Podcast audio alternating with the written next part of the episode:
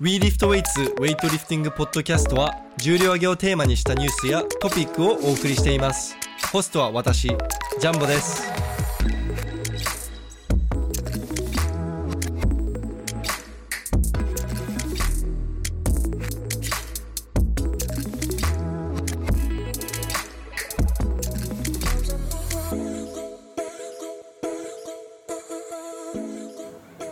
じゃあどうも皆さんこんにちは WeLiftWeights のジャンボとのりひろです。はい、はい、もうイエイはやりま せんだんだんテンションもよくわかんなくなってきちゃったんで。うんまあ相変わらずコロナ生活続いてますがはい。今日も無事収録できていますまだかかってないですね。うん周りにいますなんか、周りになんかあき周りにはいないさすがでにすねまだ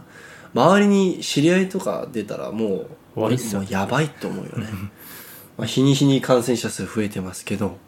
僕はまだ大丈夫ですし味覚も匂いもまだわかるんでもうしっかり今モンスター飲んで味わかってるんで、うんさすがにまだ大丈夫かなって。そうです ねまだ大丈夫ですねということで今日はですね今日の内容ははいスクワットの話です、はい。皆さん大好き大好きかなみんな好きかなえで日本だと結構みんな好きなイメージあるんですけれども、まあ比較的、まあみんなちゃんとやりますよね、スクワットやるうん人は。うん、逆になんかスクワットをやんないやつはこうなんだろうこ小バカにされてる感じがされするんですけれどもまあそこまでひどくないですけど、まあここはウェイトリフティングのポッドキャストってことで、まあまあスクそうワットですねやらない人はいないそうですねやじゃないですかねやさすがにそうさすがにいないですねそれスクワットやらないと、うんそもそも強くなれない競技なんでそうそうそうそうはいいやでも僕その僕はほら前も言ったんですけれども筋トレからウェイトリフティング入った人間なんではい筋トレしてた時代はスクワット大、まあ、今でもちょっと、まあ、結構嫌いなんですけれどもウェイトやりたくてスクワットしてる人間なんでうんただあの筋トレしてた時代は本当にスクワット一切やってなかったんで月に1回やるかもしれないみたいなはいはいはいはいえいなんか何かと言い訳見つけてスクワットをスキップしてたんで、まあ目的がなかったらただしんどいだけですよねあれも、まあ、筋肥大っていう目的があったんですけれどもんか足はいいやみたいなそのマシンでどうにかできるしっていう風な思考になっちゃえばそうそうそうそうそうそれで逃げられちゃうんでもうひたすらレッグエクステンションだよね。まそうあ、そそうそうれもやんなかったけどね。嫌だから。嫌いだから、ね。足トレはしなかっただからもう足トレ時代が。だからあもうなん、とりあえず言い訳見つけてたよね。あはいはいはあの、今日いっぱい歩いたからできないとか、い極端な言い訳ですねそれ昨日飲んだからちょっとスクワットできないとか、なんかあ。ーもまうあ意味、まあまあ意味意味わかんない。 気持ちはわかりますけど、うんだって飲んだ後、飲んだ次の日にスクワットするともう吐き気が。内臓やられますもんね、うんズタズタになって嫌だってなっちゃうんでうん。 ということで今日はスクワットトークなんですけれども、はいまああの、まあ、僕はこう言ってますが石田君にとってはもうスクワットというのはもうとてもねまあ意味のあるすごい僕の中のなんていうんですかアイデンティティの一つというかアイデンティティスクワットといえばもう石田君、だと一時期思ってた時もあった石ぐら田い君といえばスクワットみたいな、それぐらいですね。もう体は足でできてるぐらいの。まあ、僕の中の石田君もそうですよ、あ、本当ですか、うん、もうああほぼ足だけの人間まあ、足以外の部分ほとんどついてないに等しいんで、体重も足で稼いでるぐらいの。そのみな石田君の体型をこう皆さんにこうイメージしやすく例えるとこうなななんだろうなこうんゴリマッチョの足を細い人にこうこコラ画像みたいな感じでこうく貼り付けたみたいな感じです。そこまで細くないですけどあね。まあそこまで細く まあ一般人に比べたら全然細くないんですけれども足見てから石田君の上半身見るとあれそれはよく言われますね。特に横から見るとすごいんですよあのえげつないぐらいお尻が膨らんでて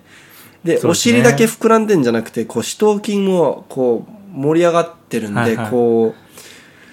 うななんだろうこう下半身だけ見たらもうこうブラジルのなんかストリッパーみ たいな、うん、い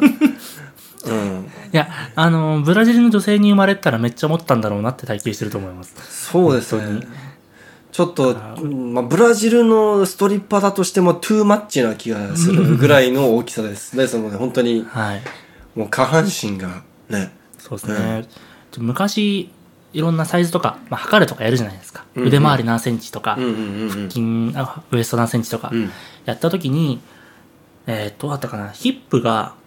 112までいったのは覚えてるんです よ。うん。うん。で、足が、これ、この間測って69センチで、ほほほ。まあ、75センチぐらいまで行きたいんで、もうちょっと、まだまだ全然足りないですけど、うん。まあ、女性のウエストが足についてると思えば、まあまあ、結構太いのかなってしかも69センチって、ちょっと太ってる女性だからね。ああ、そっか、うん。そっか、うん 確かに。そのそれこそ身長の小さくて、はいあのまあ、細い、まあ、いわゆる痩せているはい。女性だと大体60センチぐらいなんですよ。ああ、じゃあ、はい、いいですね。そういうふうな、ちょっとグラマラスな感じの女性がついてると思えば。グラマラ スもう本当にボンキュッボンですよだからボンキュドーンが、ドーン、ボン超えちゃってますよね。うん、ボンキュドーンのもうそれでいいんじゃないボンキュドーン石ボ田ンキュッとンして、いや、それはちょっと恥ずかしいですよ。まあ ぐらいね、まあまあ、ぐらまあぐらいの、まあ、イメージできたかな、は皆さんも、はい、ですのでまあ、この体作ったのも、多分、ほとんど、まあ、結構太かった、もともと太かったのもあるんですけど、うん成長させたのはやっぱスクワットのおかげかなっていうのもあるんで、まあ、そそうの見た目だけじゃなくて実際にねスクワット強かったんで、ですね、今はちまょっあと、今はちょっとあまりやってないけどそうですね、200キロぐらいですね、今、やれて、まあ、十分、普通の人からしたら強いとは思うんですけど、まあでもピーク時は252.5で、うん252レップがベストですね。でも見た目だけで言ったなら言うならさ250キロ経った時とあんま変わってないんじゃない足は足多分あの頃よりもちょっと太いです。だだよね多分、あのやってないだけで、はい、うん神経系の問題なんで多分3ヶ月4ヶ月ちゃんとやり直せば、うんある程度戻ってくるのかなってぐらいのいや本当にいあの石田君のスクワットを見てると、まあ、多分体重増やしてスクワットだけやればもう300キロそのうちできそうだなって全然思えるぐらいの90キロぐらいまで増やせばいけるかもしれないですね、うんちゃんと上半本身当に体幹部安定感だけ出してあげれば例えば僕は本当にもうおそらく僕は一生300キロ立ち上がらないと思うんですよ一生本当にどんなに頑張ってドーピングしてもできないと思うんですけど多分、い石田君は普通にそのうちできちゃいそうなそんぐらいのはいすまあ強さですはいまあパワーもともとパワーリフティングから始まってるんで、うんまあ今今世界記録313キロなんでいや83キロ級って僕のいた階級でなんでーえいけそうじゃないしノリノリ13はやばいですって300多分本当にスクワットに人生かけて捧げればでいけるんじゃない3-4ノリヒロ君かけたらもしかしたら、うん練習中なら立てるかもしれないですねうん試合でってなるとまたそこは大変ですよね、うんまじゃあその252.5キロまで立った石田君ですが、その道のりはどれぐらいの期間で達成したんですか、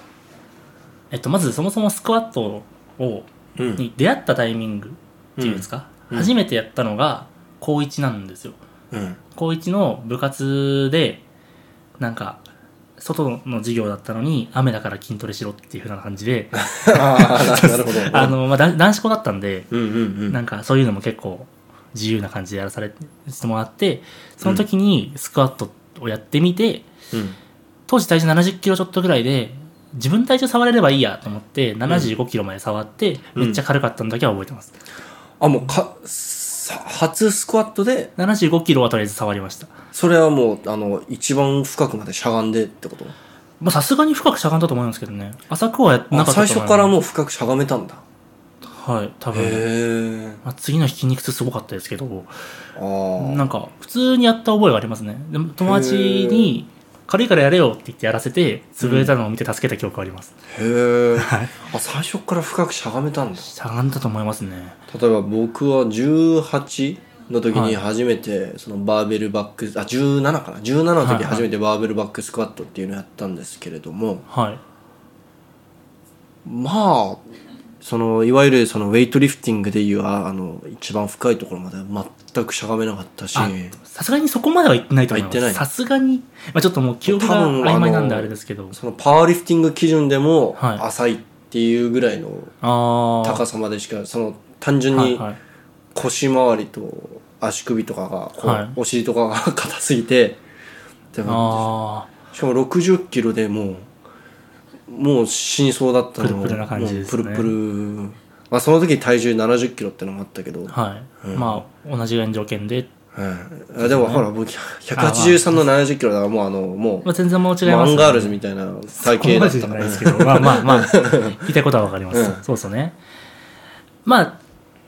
出会いはそこなんですけど、まうんうんあ、そこから高校でスクワット一回もやらなかったですね。あ高1の時に部活で、あそうそうじ授業でやった時以来、スクワットは全く触ってなかっあじゃあもうそっから別に続けたわけでた。や、じゃないです。本当触っただけですす、その日。なるほどねうんうんで、大学入って、ちょっと大学、まあ、大学受験して、うん、まあ、運動しないじゃないですか、受験中ってあんまり。そうだねしないねで、本当に食べて勉強して寝てを繰り返す生活だったんで、うん体重が88まで増えたんですよ。高1の時に70キロちょっとだったんですけおど、おまあさすがに太りすぎだって家族からも言われて、うんでも、あの、なんかその時からよくわかんないんですけど、力入れば腹筋割れてたんですよ。だから、まだ痩せてると思い込んでてちょっと嫌いです こういう人種嫌いですねはいで続けてくだそうさい、まあまだいけると思ってたんで すけど、さすがに言われて、うんまあせっかくだし大学入って筋トレして痩せよううんって思って、あモテたいみたいなモテたいあそう特にですねいやー当時あとあれですねあのマッチョ29ってグループあるじゃないですかあのああのサイヤマンあそうそうそうそうグレートまあ、の、抜けちゃいましたけどなんで俺知ってんのうんで、まあうんのちょうど出たぐらいなのかななんかうんテレビで受験の終わりぐらいの時に見て、うん家族からもせっかくなら筋トレしてこれになればいいじゃんみたいなこと言われて、うんああなるほどと思って ってのも含めてなんか筋トレ始めたくて大学の部活に入ったんですよ、でまあウェイトトレーニング部っていう超筋トレしそうな部活あったんで、うんうんそこに入って、まあ、体験入部みたいなのでうん入ってスクワットやってみたんですね、うんでその時にやったのが、えー、とまずバーベルでフォームちょっと教えてもらってそれはウェイト部ウェイトトレーニング部で部活で、えーだって、えっと、パワーリフティングやってる部活でパあーなるほどワーとボディービルやってあるーじゃ両あ方ともやってる部ウ活ェだイっトたんでリフティングではないんだではないです誰もやってなかったであーなるすほ、でえっとバーベルでフットフォームを教えてもらって当時ローバーだったんですようん先輩、まあ、パワーリフティングの部活なんで結構ローバー多いじゃないですか、最初からローバーを教えられたんだはいでまあ担げちゃったんでうんでローバーでやってて28なんか覚えて40キロで8回やってうん50キロで8回やって、うん60キロで8回やって、うん70キロで8回やって、痛い痛い、うん75キロで8回やって80キロ 8×3 やったのは覚えてますで軽かった軽かったですね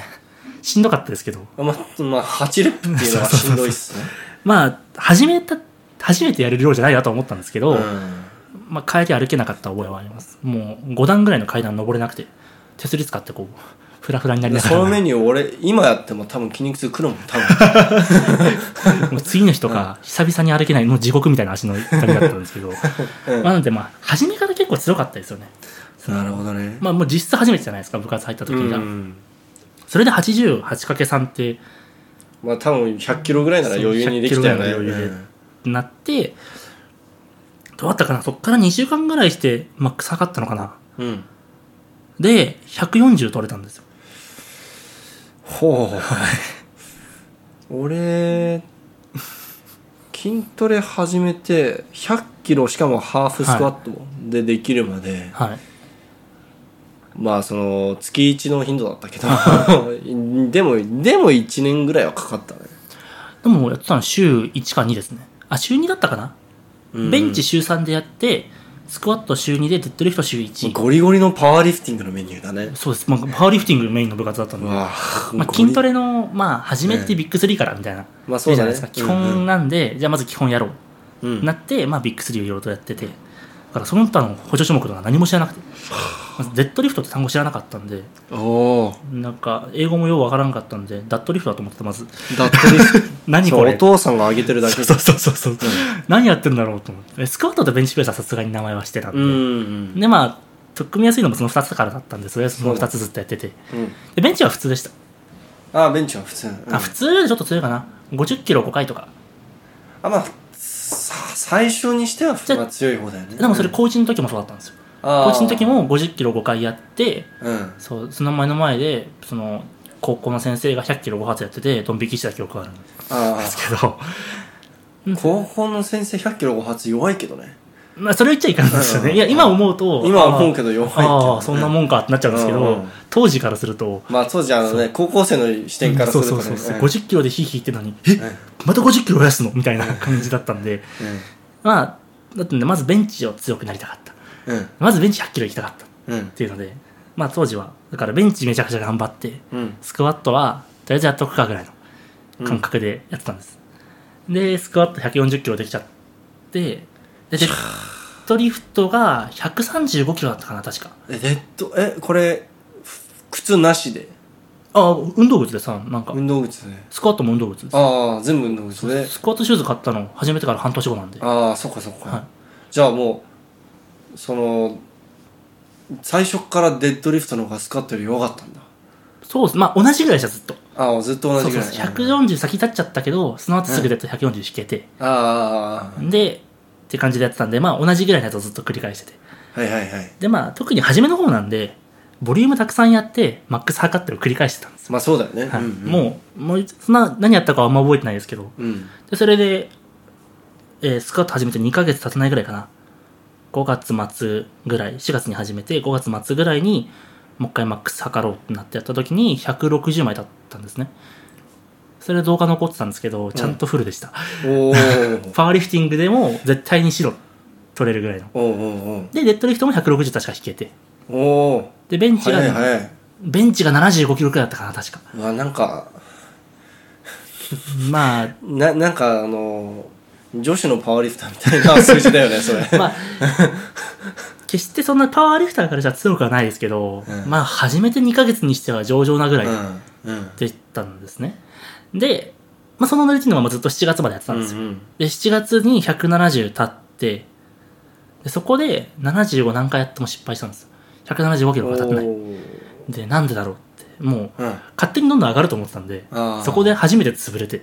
あなんでだこれ、どういうことだろうってあ。れだろビギナーズゲインが止まったんじゃないあやーっそうそうそうとちょっと止まり始めたのかなかなとちょっと思った時があったんですね。で、まあ、大学だったんですけど、うんまあ、大学が夏休みに入っちゃって、うん部活部室も使えない、うんまあ、部室でやってたんですけど部室が使えないってなってスカート2週間やんなかったんですねうんで明け部活部室が使えるようになった日にスクワットやりに行ったら175キロ立てちゃっておおなんでだろうって よくわかんないけど立てて まし休みが足りなかったたかもしれないですね 疲労抜けてなかったんじゃない、でまあそのままローバーですってやってたんですこのここまでローバーですあもう全部ローバーずっとローバーでしたこの段階、はいへえでまた180が立てないうんなんでだろううんって思ってうんフォームずっとなんか動画とかたまに撮ってて見てた時に、う背中があお尻が先に上がっちゃってて、んうん背中で上げようとしてるんですけど僕背中が弱かったんで立てなかったんでああすそうデッドリフトもも同じぐらいしか引けないんでああ弱かったんですよでいやってことは俺足は立てるなと 思って、おおはい、でじゃあローバーやめようっうんて思ったんですねうんでちょうどその時にウエイトリフティングの動画とか見てちょうど山本さんがパワー出た年だったんで山本志樹さんがうんでその時にフォーム見てあこんなフォームあるんだじゃあこれでやってみようって思でっそてそこまでもうウはいェイトのことは一切知らないし、いハイバーのことも知らなかっ知らなかったですスクワットはローバーだと思ってましたパワーリフティングの動画見てもハイバーいないんでた、ほとんどへえじゃあ普通逆だけどね、まあそうみんなハイバーから入るよねそうですよねで僕はそこで、えっと9月にハイバーに切り替えたんですね9月になったタイミングで,、うんでせっかくだしプログラムもちょっと組もうと思ってうん見つけたのがスモロフプログラムだったんですよバカじゃねえのあでも確かやったのはスモロフジュニアだったあスモロフか普通のスモロフがやりましたあの12週間のやつはいえあれ全部やったあ12週間はやってないですけどうん普通にスモロフやろうってなってうんファイバーに切り替えて、でスモロフの、はい、ああののー、 6×6 ぐらいのところまではやりましたああ、はいだからスモロフ確かあの週4でスクワットして初日がえっと Day1 が 6×6 ではいえあ違うかスモロフじゃないのかあれじゃああすいません間違えましたんロシアンルーティンだはロシアンルーティンっていうああロシアンスクワットロシアンスカートルーティンですねまああれも相じゃ当ないのやボリュームそうのやつ週3だったんであーそう週4やってないなと思ってそう週3で、うんうんでまあこの辺からデッドリフトやめ始めるんやらなくなり始めるんですけどうんおそれそうはあのスクワットが数やりすぎて、デッドリフトやる余裕がないあーあーわかります思い始めて、もうこの辺からもうベンチとスクワットばっかりやってたんうんですね。で、スモールフジ、あーロシアンルーティンやったと、やって、ちなみにそれはどのようなルーティンだったんですかえっと、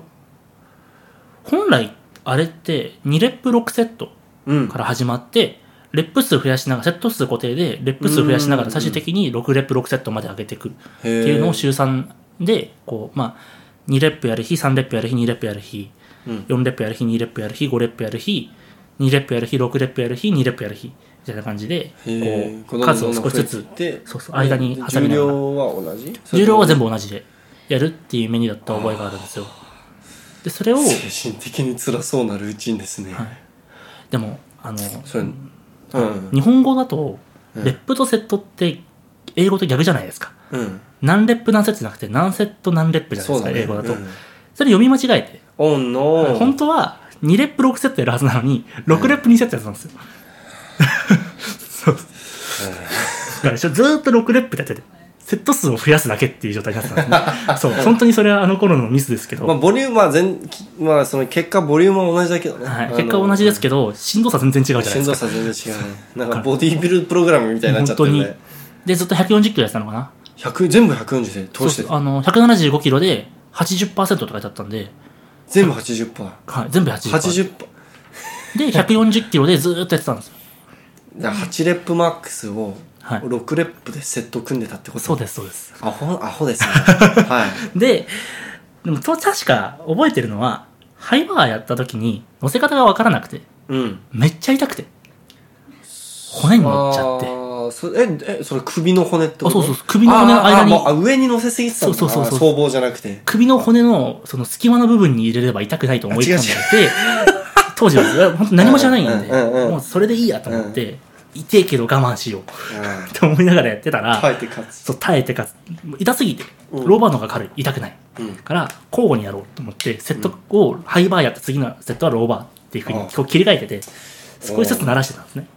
それ周りから何も言われなかったんです言われなかかったですも止めうてくれる人も助言する人もいなかったの僕が一番強かったんで何も言われなかったですなるほどそういう社会かいやであとまあ真面目なこと言うと部活の先輩がもうほとんどいなくて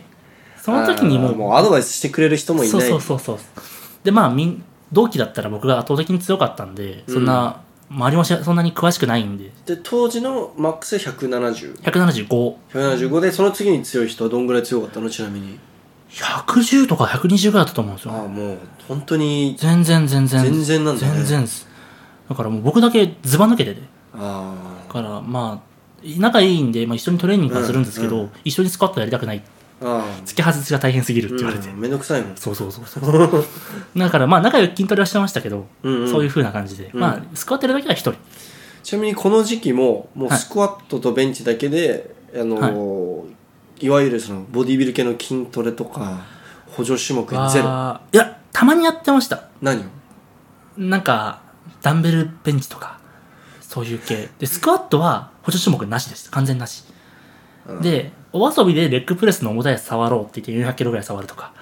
それぐらいうん、だからびっくりするぐらいスクワットにつながらないけどねそうそうそうそうもう本当にスクワット、うん足トレというか、まあ、足トレって概念すらなかったんですけ ど感覚的にもはうスクワットトレーニングみたそいうなそうそうそう、スクワットやるためにジム行くみたいな感じ、うんうんうんでスクワットでベンチはなんかプラスでやらなきゃダメだなと思ってうんうんその手幅変えてナローベンチやったりとか、うんうんダンベルやったりとかちなみにダンベルその時はベンチどれぐらいだったんですか、 95とかだあったでと思うも一応ベンチも増えてたんだねあそうそうそううんうんうんでもうスクワット200とベンチ100どっちが先に行けるかみたいな感覚だったんですよおかしいですねそうそうそう。 で、まあ、そのロシアンルーティンの話は、まあ、ここでもう終わりなんですけど、ロシアンルーティンやった、やって終わって、マックス測ったら、190までいったんですね。おおこれ9月の末です、確か。え一1か月であ、そうそう。あの、9月の頭に始めて、いその、ロシアンルーティン全部終わった後に、じゃあ、マックス測ろうと思って測ったら190できて。え1か月で2 0キロ増えたはい。いや僕2年 2, 2, 2年で2 0キロ増えたらラッキーって思ってますよ まあま あ多分普通の人はそんな感じかななんか多分、初めからハイバーやってたらもっと早かったんですあよあいや絶対そうだとそう思いまそうすそう。ローバーやってたせいで逆に悪かった。じゃあそっからはもうずっとハイバずっとハイバーです。ーへえもうそっから2年間ぐらいローバー1回もやらなかったですね。あああもうこっちの方が上がるんだったらこっちでいいやああもう本当にそのいわゆるその主導金を使えば使うほど立てるみたいなはいもうえそれの思考だったんでもう足とケツがでかいんだからハイバーでいいじゃんそうだくらいの感覚で行ってたんですね、で、まあ、その次の1ヶ月11月の頭に2 0 0キロ経ってちょうどはい パワーリフそのそのスクワットトレーニングをちゃんと始めてから一ん何ヶ月で2 0 0キロ立てたの4月には始めて11月なんで7ヶ月 ?7 ヶで月2 0 0キロは達成したと思う確か達成しましたね130キロ PR そうですねいやまああー80キロスタートだから80キロ8発3セットなんで怪しいですけど、まあスタート怪はしいけど、うんまあ160とカウントしても60キロ伸びたそうだねそう半年でまあちょっとかんその辺はおかしいと思うんですけど、うんまあ、一応なんかその間で思ったことは自分の強みを生かせるフォームを作ろうっうんうんていうところにずっと焦点を置いてたんでうんだから足が強いんだからハイバーに変えましたうんとかであとはボリュームたくさんやってフォームを覚えようとかそういうふうなことを多分無意識的にやってたというかその2 0 0キロやった時はもうすでにそのウェイトリフティングシューズも買ってえっ、と190まではただの運動物ですおーででもその深さはじゃあ深さはもうちゃんとパワーリフティングの深さあパワーリフティングの深のさ基準よりもあ深くっていうか当時深くってどよく分かんなかったんでうんもうしゃがめるだけしゃがんじゃえガンああなんそれで多分 ATG の気持ちで ATG うん行ってましたねで2 0 0キロやった時は靴あり靴ありです、えっとちょうど10月それが9月で190だってからうん10月の末ぐらいにウェイト始めたんですねここでやっとウェイトリフティングがスタートなんおですけどおやっとやっとです、はい、でそこでウェイトリフティングシューズも買ってスタートしてうんおーでスクワットやってみたらあやりやすい何これってなってそのまま2 0 0キロも立ちちゃったえそのたとたそのウェイトリフティングシューズってそのヒールがあるせいでもっと深くしゃがめてただその分可動域が増えてはいはであとあの膝の関節の負担が大きくなるじゃんそのはいはい普通の靴でやるよりそれのせいで逆にスクワットの数字が一時的に落ちる人の方がい多いと思うんですまあ、が、本来そうですよねどうでしたいや変わった記憶なかったですねおーなんか影響全くないししゃがみやすいなーぐらいで力る入るからいいやこれでやっちゃえぐらいな感じだったんで何にも影響なかった覚えがありました僕の中でへえだからそこも変ですよね、うんちょっと俺はうん俺はもう最初深すぎては辛すぎ てうんなだそうそういなんかそうそう ラジバンダリーみたいなラジバンダリ えちなみにその時点でのデッドリフトは180です180、はあでもデッドリフトまではちょこちょこ伸びてたんだいちょこちょこやってましたうんで友達がやってるところに入れてって言ってそあのーままちょっと引い て適当180とりあえず、でそうっすここからパワーの試合出るんですよおー12月にパワーの試合出てうんでその時の記録がスクワット2 0 0キロうんでベンチ1 0 0キロうんデッド1 8 0キロおおで4 8 0キロトータルいいねで当時それでそのジュニアのカテゴリーの全、まあ、ジャパンクラシックに出れたんでうん出ちゃえって言って周りのやつ誰も達成してなかったんで一人で名古屋行って、うんなあ あの一人岡崎か岡崎行ってうんうん試合出たんですね、そおのーその年度のでその時も結局207.5ですねスクワットがおーでベンチが112.5か、できたんだはい、伸びてんじゃんそう実はちょっとずつベンチやってて結構伸びてんだそうそうそうそうでデッドは180とうんあデッド1ミリも伸びてないじゃでんデッドもなぜか土地狂ったのかウェイトリフティングシューズでやったんですよワイドデッドああわえあ初めからワイドでしたデッドリフトはえへえそれもやっぱパワーのためにっていう話で,、でペラペラの靴履けばいいのにリフティングシューズ履いてあれね余計つるしんどいもんねそうそうそうそうあれで190まで引けずにって覚えあってで確かトータルが500キロちょでもジャストでいいそうジャストいいじゃん500キロいい数字はいうんでまあそういう感じで結構ちゃんと伸びててそれが2月でで年度末にちゃんとマックス測ろうって言って測ったら215キロ立てておーだから結局1年間かけて140キロスタートとしても215まで伸びましたはいいいなまあだから結構伸びがすごい良かったですよねうんいやでもまあ単純に、まあ、スクワットだけまあずば抜けてるけど他のも結構伸びてるもんね、一あ応の普通になんか、まあうん、そうスクワットに比べてちょっとかすんじゃってるけど、はいデッドも普通じゃ普通なんですよね。デッドはもうね、伸び、伸びのスピード結構速いけどね、その100、何だっけ、最初100 135 135から190。 80、180ですね。 180まで伸びたんでしょ、それ伸びました伸もびまし結た構早いけどね、まああの全然1年以内って考えれば、悪くないですよね。うんうん全然全然、で、ベンチも55レップから112.5一発までうんいったんで、まあまあ、結構ちゃん結構と、早い早い早い方だと思う早い方ですよねうんだから、なんか、もう、その当時は、もう、まあ、試合出て、うんもうボロボロに負けて、うんジャパンクラシック6位だったんですよ、一応。うんえっと、8分の6で。ああで、1人欠場してて、で、あー1人失格したんですよ。あーで、ビリッケツの6位で、あーなるほトどータル500キロ。あーで、じゃあ5位の人何キロだなと思ったら、570キロだったんですよ。ふわーでかいね、はい。で、ベンチの第一試技がみんな140から始まってて、僕だけ100で、まあ、そうだね結構体重83だっけ、はい83だとそうだね140多いね結構いますよね。なんで、ああ、もうこれダメだ。絶対勝てねえと思って。 で、唯一ちょっと自信があったスクワットも、うん、うんもう確かスクワットで5位だったんですよ。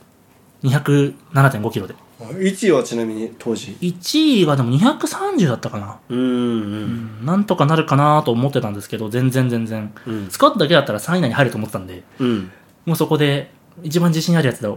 ボロボロに負けちゃったんいで、やみんな君よりキャリア長長いでしょで絶も対長いですね。うん筋トレ歴とかも含めて、1年でそこまで戦えるっていう時点でおかしいっちゃおかしいんですけど、うんうんそこがすごい悔しくて、うんうん勝てないのはなんでだろうって思って、スクワットもまたひたすらやる時期がずっと始まるんおうですね。 でもそっからはもうウェイトもちょこちょこやってあウェイトリフティングも、が、やりながら、パワーもやるみたいな。えこれが2017年17年ですね。あー17年。なるほどなるほど、で、まあ、そこからスクワットはずっとやってたんですけど、うん5月の試合で220キロ経ってから、うんずっとスクワットが伸びなくて、ああそれは、まあ、半年ぐらい、うん11月ぐらいまではずっとスクワットが記録変わらなかったんですよ。それはどうして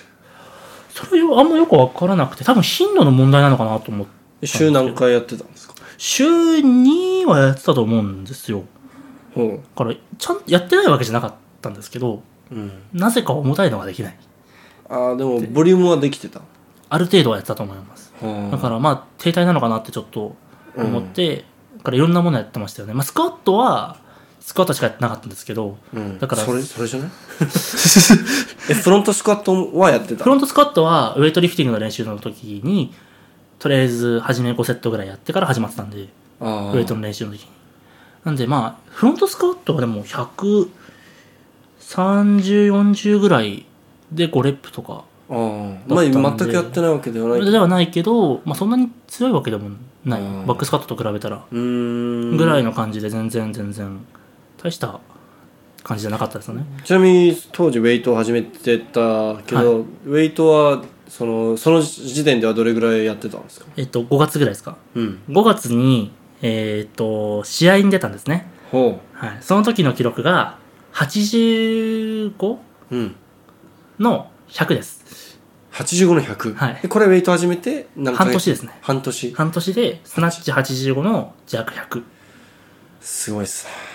クリーンはできたんですよ多分当時からクリーンだけやれば120ぐらいできたと思うんですあよー、はいまあ足足が強いから、ね、立てますしでジャークが絶望的に下手 でうんまあ僕は動画見たことあるんで分かりますよ、あのまあ探してくれたら出てくるんですけど僕のインスタとかまああの鍵つけてないんでしかもねスプリットっていう ね、そうですまあ僕はスプリットは好きでしたけど、うんまあまあ本当に肘が腕が伸びないというか4月ぐらいかな4月ぐらいの時に練習で5 0キロ弱失敗したりとかしてたんです よめっちゃ前に刺して失敗とか50キロそうそう、50キロ失敗とかがあった中で、ん100キロ取れて、おお、取れた来たみたいな。本当にじゃあもう技術がもう固まってなかったんだねそうです、そうです。だから力があるから、重さは扱えちゃうけど、うん本来必要なのって技術じゃないですか、ウェイトリフティングって特に。なんで、本当その辺からちょっと見直し始めたというか、フォームとか、うんどういうものが必要なのかってちょっといろいろと考えて、で大学にウェイトリフティングの部活がなかったんで、うん別の大学に行って練習させてもらったりとかしてえ、例えばあ、まあ、い立教大学なんですけど、おーまあ、部としてそんなに強くはないんですけど、すごい受けまあ入でれてくもれて、環境が、ね、そうそうそうあるだけそこで受け入れてくれて、スナッチ99 90か90で弱110ぐらいまではちゃんと取れるようになりましたねそこ行ってへえそうそうそう懐かしいですねでもまあだからその辺結構ウエイトリフティングの練習中心だったのかもしれないですスクワットはやってたんですけどうんまあまあ結局周りよりも強いじゃないですか220も立ってたら、うんだから若干ちやほやされて調子乗って調子乗ってた時期があったのかもしれないですやっぱり自分でも自覚してたんだねあの俺足強えみたいなああそれは自覚してました、うんだから目標も、えっと大学1年の時に立ってたのが、うん4年の時に日本記録を取るあが目標だったんですよジュニアの日あ本記録取うんるうんだからそのために何やればいいのかって言ったら、まあ、シーズンごとに、まあ、年ごとに目標重量を決めてやってたんですねうんうんで確か、えこの時点ではい、220何歳その時が19ですね ?1919 で220キロ、い、い なちなみに僕はあのベンチ100キロの方が早かったですスカット100キロよりあそれ僕もそうですあ100スカット100キロよりうんそれはスカット100キロねあスカットか200キロは俺一生触れないあかそうらだったあ一生触れないかもしれない から、うんそこてはか死ぬ前に200キロ立てたらいいなぐらいの目標で生きてるからはい俺 まあまあ、でもちょっとうんまあ、細かい話もちょっといろいろと喋ればたくさん出てくるんですけど、うんうんまあとりあえずこれぐらいにして、まあ、あと、どんな感じで伸びたかって言ったら、えあそのさっきはい。 220ぐらいで停滞してたってはい。言ってたけど、それがあのまた記録が伸び始めたきっかけはきっかけもなんか、ああ、とか多分その時にスモロフやったと思うんですよね。スモロフジュニアの方はやったと思うんですよ。いやスモロフもやったんですけど、うんあのーぎっくり腰になったのかな。あ、膝痛めたのか。膝痛いって言スモロフでって、4週目でやめちゃって、でもスモロフジュニアは4週間のプログラムですあ、なんでスモロフの方。ああの8週間あ12週間の方12のえっと、だからあの、スモロフジュニアの部分のうんやつの3周目うんで、膝痛めたんですよ、確か。そのまあリスナーさんリスナーの皆さん、まあ、ごご存知の人も結構いると思うんですけどスモロフはあの、悪名高いはいプログラムなので、まあ、どういうプログラプログラムかというと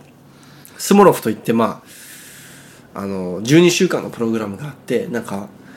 まずベースを作ってでもうはいひたすら重たいのを、あの低レップ高セットではい。やる時期があってその部分だけを引き抜いたのが一番きついところなんですねそこが、はいでそれを引っこ抜いたのがスモロフジュニアですでこれがどういった内容かというと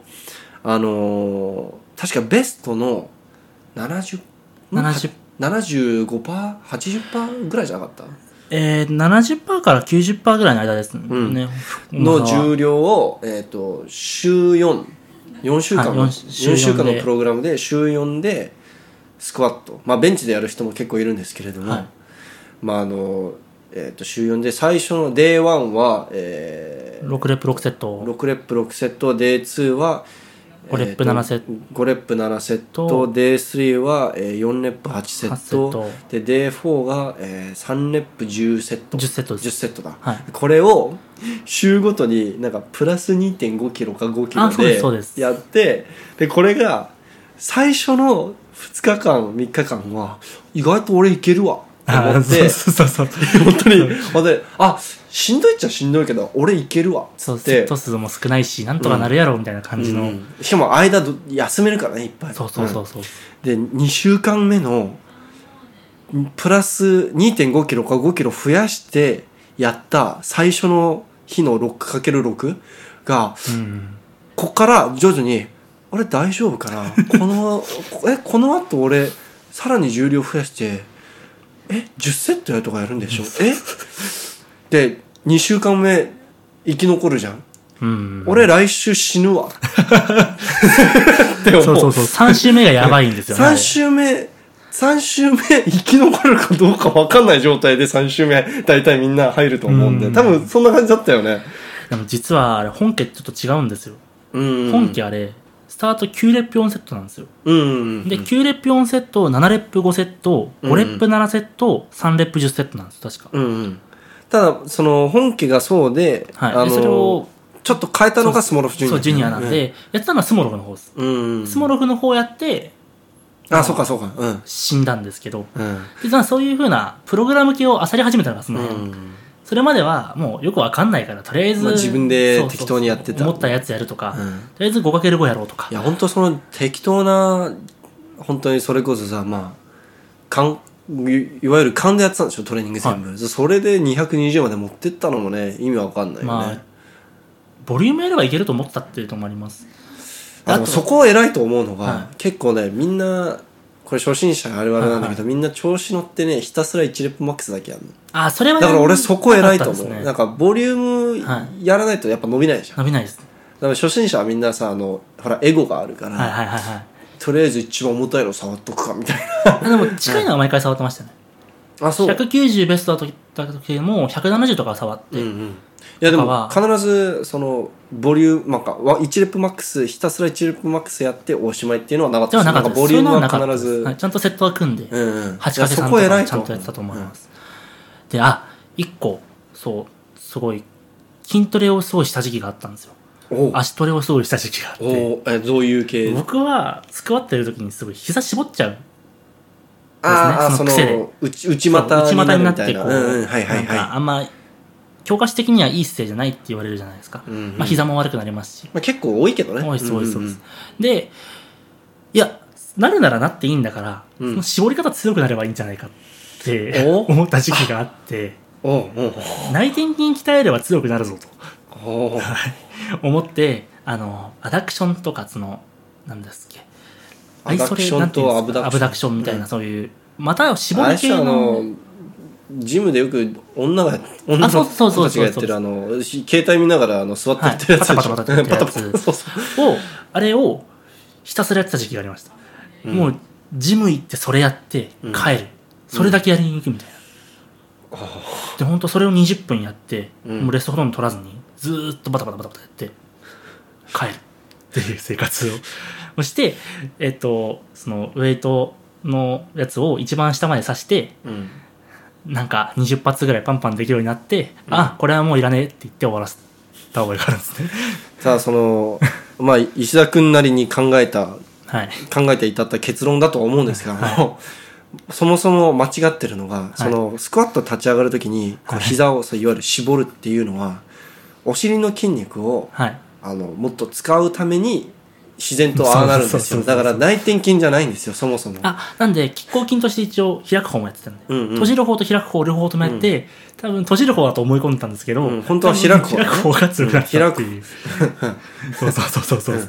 まあ結果的に足の筋量を増やせば上がるんだろうっていう、まあそうですね、思まあ、考間違ってはない、はい思考としてはでまあそれやるのがしんどくなってエクステンションとかレッグカールとかそういう系の筋トレとかも一時期やって強くなろうってあ思ってた時期がありましたそれで実際に記録は伸びた、それでそうですね伸びましたねそれこでえそこまあかそこらはどれぐらい伸びました、まあ、そこは実はちょっと前のところで、うんうんその3月末に2 1 5キロ経ったっていうのちょっと前言ったと思うんですけど、その時にやってて1か月ぐらいずっとそれやってたら、スクワットあんまやってなかったけど7 5キロ伸びたっおおていうので、あこれだと思って そうそうそうそうこれでやれば伸びるぞっていうふうな思い込みでまあいけたんですねうんでそこから停滞期来た時もそれやってたんですけど伸びずうんあれ違うのかなうんって思って、うんまあ本当いろんなもの試していろんなプログラムを漁って、フロントスクワットはあまりやってないやってないです、へーややってたと思うんですけど、うん170ぐらい経って、うんもういらんなって思っちゃってその、うんまあ、パワーリフティング出るときにウェイトリフティングスフロントスクワットってすごいうん補助種目として大事ですけどうんでもクリーンやるために、まあ、所詮クリーン12030しかできないのにフロント170立て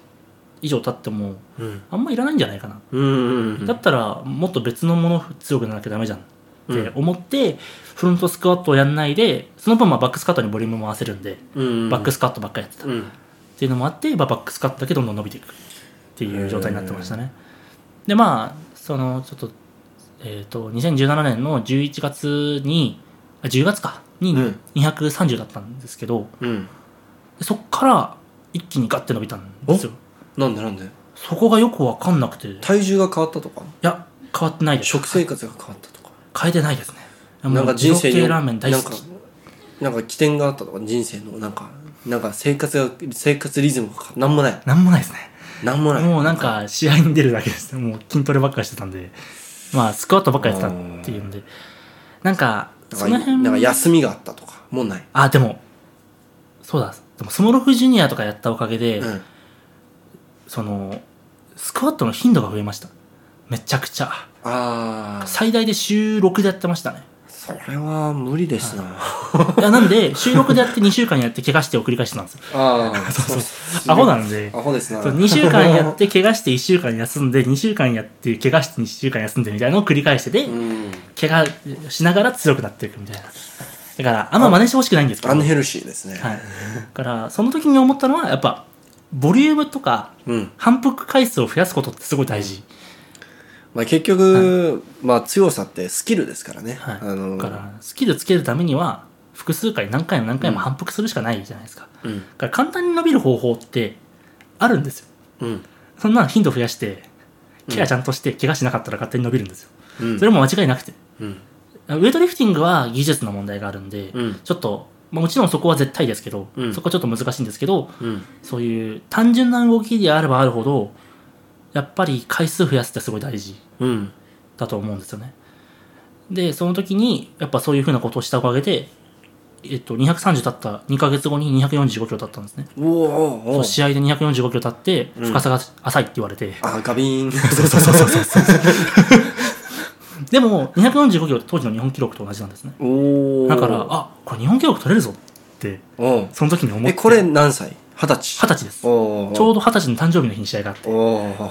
よく出た誕生日プレゼな。ントおいやんけってよく出たな。いや試合の日程見て驚愕しましたねえ誕生日じゃんマジみたいな負けるわけにはいかねえっつって。まあ、で、そのままその年にもまたスクワまあ、試合に出て、あうん全国大会また、うん表彰もちろん取ってるんで出て、うんそれが確か沖縄だったかな。うん。で、行ったんですけど、日本記録、初めてチャレンジして、うん。もう緊張で前日眠れず。おーなんかよくないですね、もうリカバリいー。やまあでも、うんそこから先ずっとそうなんですけど、うん。へもう緊張で眠れない状態。え。、で、まあ試合出て、その年は2回とも潰れて、うん。 245.5キロ2回とも潰れて、うん。日本記録取れず、うん順位も5位。うん。え、でもトレーニング中にはできたとか。できてないです。あできてないできてないです。うん245キロ経って、うん240は結構いい頻度で立てるようになってたんですけへど、え。うん。まあ、やっぱりベースが弱かったんですよね。いやメンタルもあると思うけどね。まあまあまあもちろんうもちろん。ううその245キロに立てると思ってなかったんです、その試合で出た時は。なんで、とりあえず行っちゃうみたいな感じで、うんうん出したら立てちゃって、うん来たみたいな 感じだったんで、んまあまあちょっと、やっぱ意外とリラックスしてる方が上がるじゃないですか。そうだね。そうそうガチガチに前日2日前ぐらいから緊張してると、うんやっぱ体がこわばっちゃって、うん。うん。できない。やっぱ難しいっていうのも、そこでよく分かって。うん。でも、やっぱりベースは強くしなきゃいけない。から、そこから先も頻度は増やしてやろうっていうふうには思って、次の大会では日本記録取るって決めて、えっ、と、三それ2月の試合なんですけど、えっ、と、2018年か。うん。で、8月の試合に全日本学生、うんまあ大学の大会出てるんで、学生大会、インカレで日本記録取ろううんって決めて、そこから練習始めた。おーねそっからはどのような内容でそこからは週3ぐらいですね。で、あのーまあ、簡単にサイクル組んでました。8レップで重量を積んでって、うんで、限界近くなるまでちゃんとその、1日ずつの増やしてって重量を。ああそのレップ固定でそのレップ固定で、セットを2セット、3セットぐらいで、うんで、補助種目にポーズスクワットおおをやって、たちなみにポーズスクワットとかはあまりやってこなかったの、そのあんまやその時点までってなかったですね。うんえーっと、どうだったかな ?200 キロいけたかいけなかったかぐらい。うんまでだったんですけど、その辺でちゃんとポーズ入れ始めて、ポーズスカウト220、んうんあ、230か。うん230までやったんですよ。で、えっ、と、ふ練習中にスカウト250キロ立って、えーそれが5月かな、確か。うんで、試合にもう250は絶対いけいけるっていう気持ちで行って、そのまま250キロで日本記録取ったっていうのが8月の試合です。おーだから、YouTube にもちょっとなんか、自分のチャンネルでポロって1個だけ上げてるんですけど、いやあるん だ1個だけ実は。まあ、にそういうところで一応日本記録取ったっていうのも、まあ、日本記録取った時にちゃんと思ったのはやっぱりね プログラムって大事だな、うんいややっぱであのプランニングって大事はだいプランニング、グとあとボリュームのうん調整とかそういうのってすごい大事だな、まあ、ピーキングの基本だよねそうそうそうそう、まあピーキングの時にそういうことはしてたんですけど一応、うんうんでもよく分かってないじゃないですか、うんまそあんねなしかも始めてまだ2年目とかそう2年目ですねだからスクワット始めて2年半で250キロ、うんで日本記録取ったんですねうんで、おまあかしい よジム俺もううんそれはいろんな人から言われますうん。自分でもおかしいと思います。うんやばいですよね。うんやばいと思う俺は俺何のために筋トレしてんだろうって思う思っちゃうそういう話聞くとでもまあ、考えてみれば初期値が140なんで、110キロなんですよ、2年間で。2年半で。うんスタート60キロの人が100 110キロ伸びて170じゃないですか。うん意外とそれいません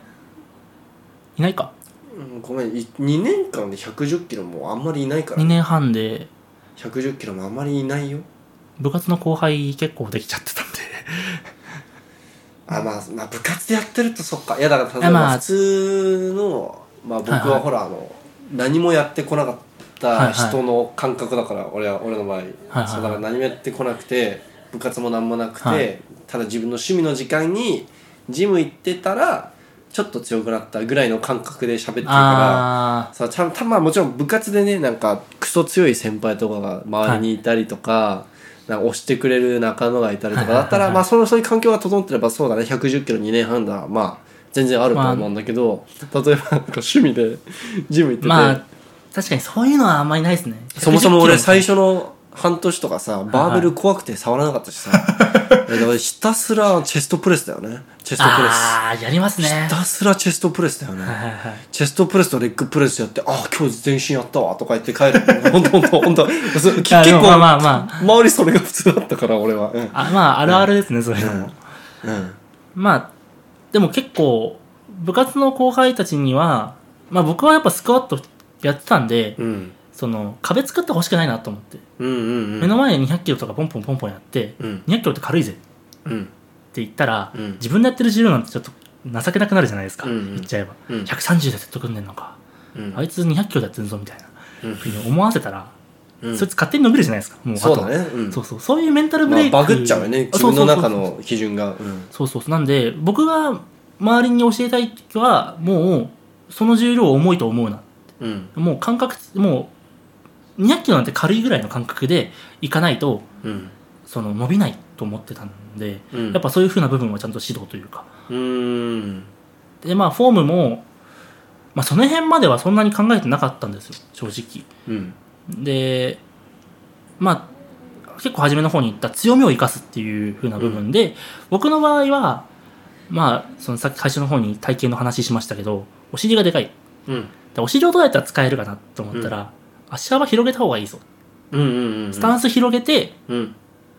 しゃがんで深さが取れるんだったらそれでいいやと思ってたんでうんうんだ。からもう意味わかんないですよねハイバーで担いでワイドでたワイドスタそうンスだよねはハイバーでワイドスタンスでしかも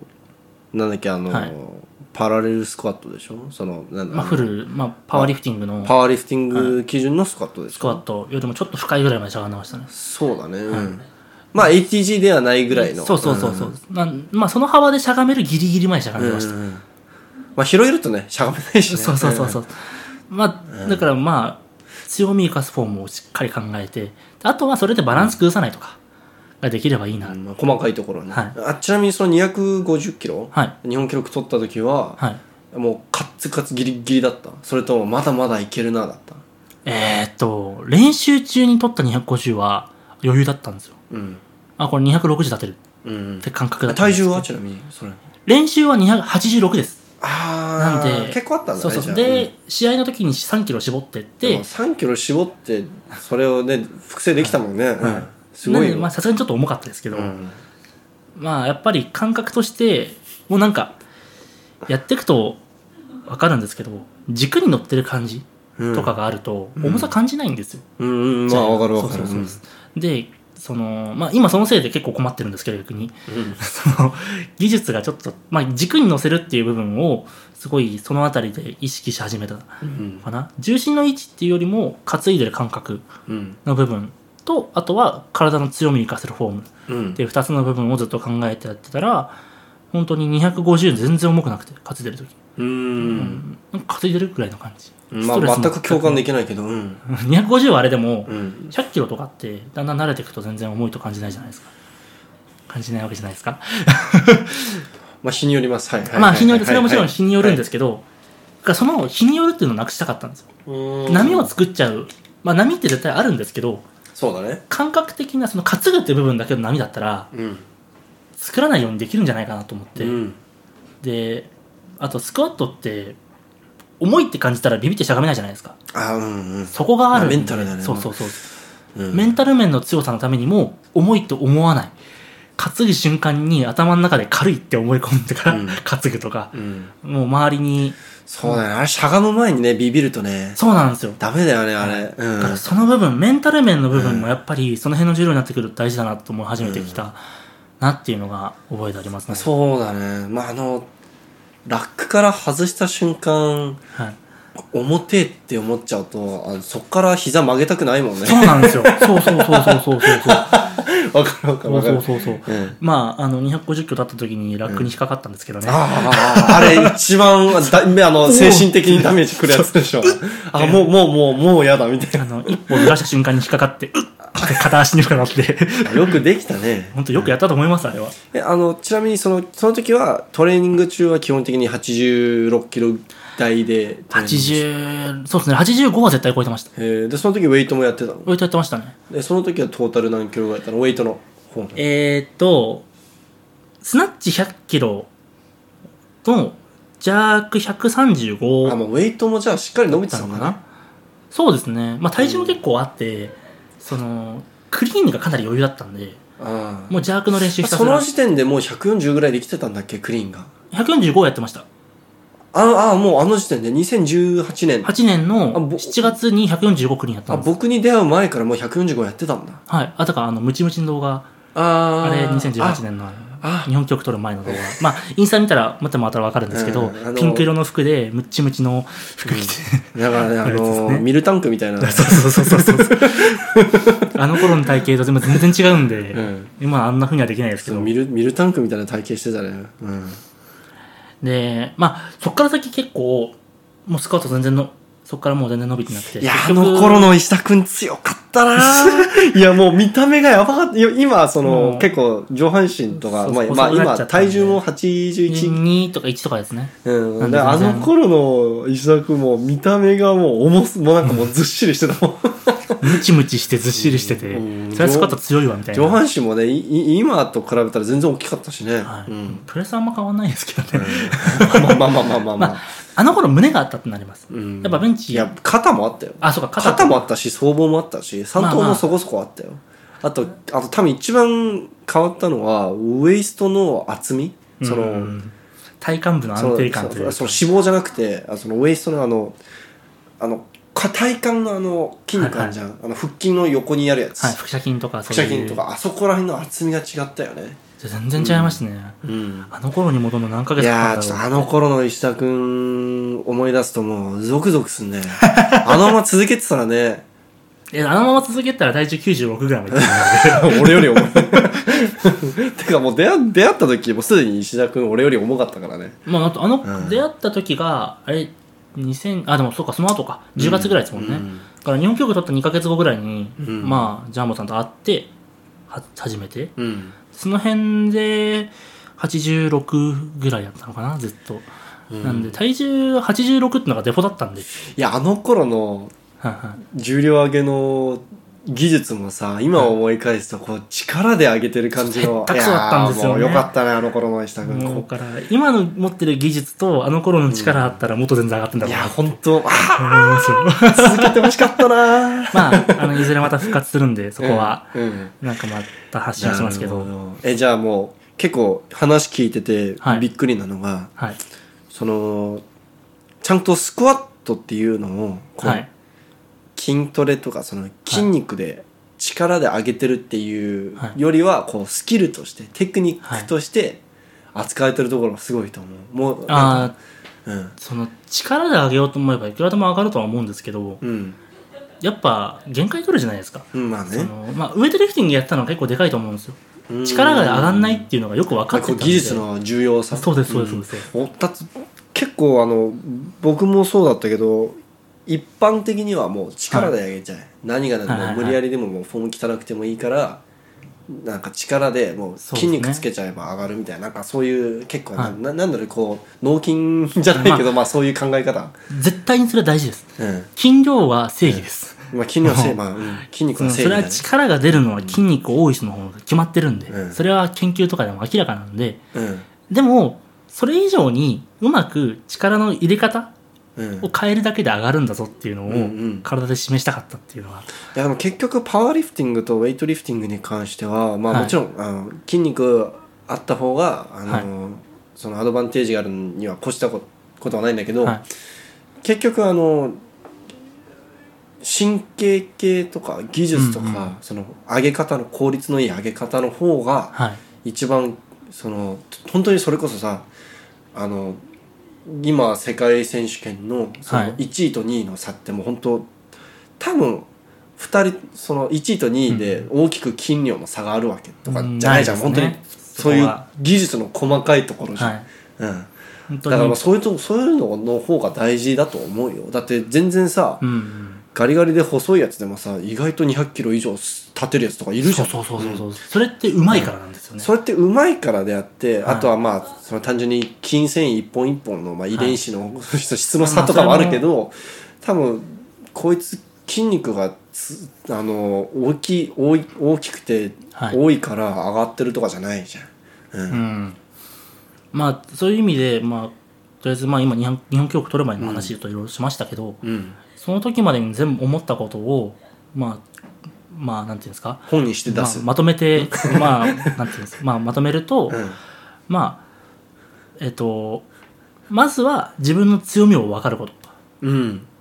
でそのフォーえっとあとまあ理想的なフォームを見つけることですね、うんそこはまあ言ってないですけど結構いろいろとうん動画めちゃくちゃ見ましたいろんな人の動画スクワットのまあ、自分なりに研まあ究研して、究は絶対しますよね、で自分の好きなフォームやりたいフォームを見つけること、うんでそれの差を考えるうんうんでそこを埋めるために筋量が足りなかったら筋力つけるし、まあ、自分の足りないものを見つそうけてそう足りないものを見つけるでえっとそれはまあすなんていうんですか頭の使い方の部分ですけど、うんあとはえっと軸の感覚を覚えることですねうんまあパワーリフティングだとかまあ踏み圧とかそういうふうな単語とかありますけどうん僕そんなにそういうふうな圧とかそういうの考えてなくてうん担いだ時のこの軸、まあ、重さを感じるか感じないかっていうのが感覚で一番分かりやすい部分でうん担いだ時に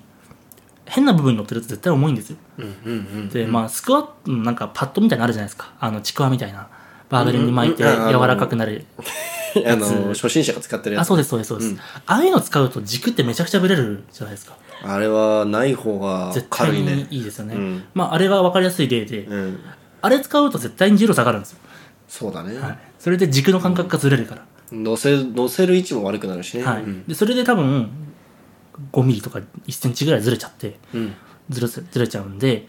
本当は正直0.1あ1ミリでもずれたらアウトなんですよあれうん重さの感覚で言えば、うん1ミリでも違うところに乗ってたらそれもう修正できないぐらい特にね重く感じな250キロぐらい稼いそう担ですいでるとねうんほんとちっちゃいことで変わるよね、はい、なんでそこをとにかく徹底して軸の感覚を覚えるうんまあ、それも技術だよね、はい技術結局そこはうんでそれをおろそかにするとやっぱ上がんないんですよだからスクワットの、まあ、結構動画とかにいろいろ貼ってるんで知ってる人もいるかもしれないですけど結構僕スクワットの担ぐ前のルーティンってうん固定しててもう、うんえどんなルーティンえー最まあ結構時期によって違うんですよその感覚が違うんで、うんうんうんでも最近はじゃあ日本記録取った時のルーティンはどんなルーティンでしたちょっと待ってください。 今と違かったらあれなんで。でもどうかなそんなに、えなんか普通に担いでるようにしか見えないけどね僕から見ると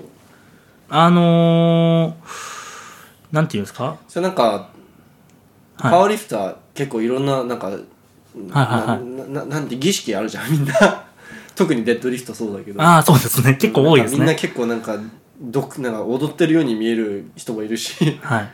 まあ、ルーティンで言えば、初めにまず、足叩いて、使う筋肉に刺激入れて、気合入れうる。んうん声出して気合入れて、あーあー担ぐ。あ声はまあ出すねもうみんな絶結対に構声が出しますね。で、僕は、えっと、あ、この頃結構簡潔だな。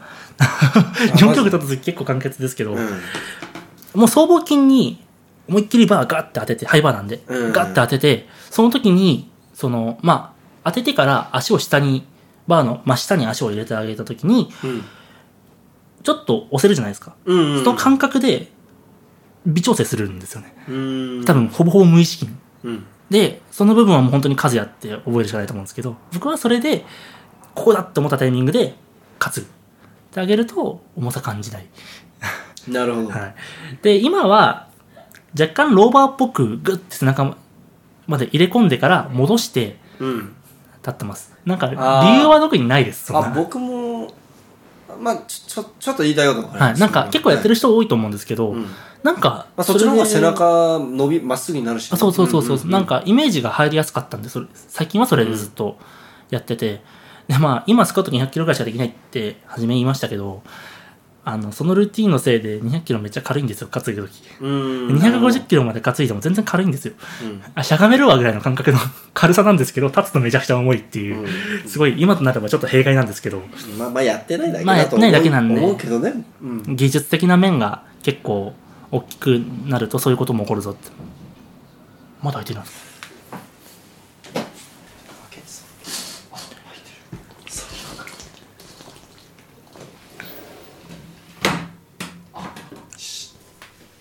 やば全然違う超静かにまあまあまあまあしょうが ないでねじゃあじゃああのこうすればよかったとかあの時にこれを間違えてたなんか後悔かなんかありますかまあ、まずハイバーでやるべ、ハイバーでずっとやればよかっ た。ああ最初からもうんうんうんうと、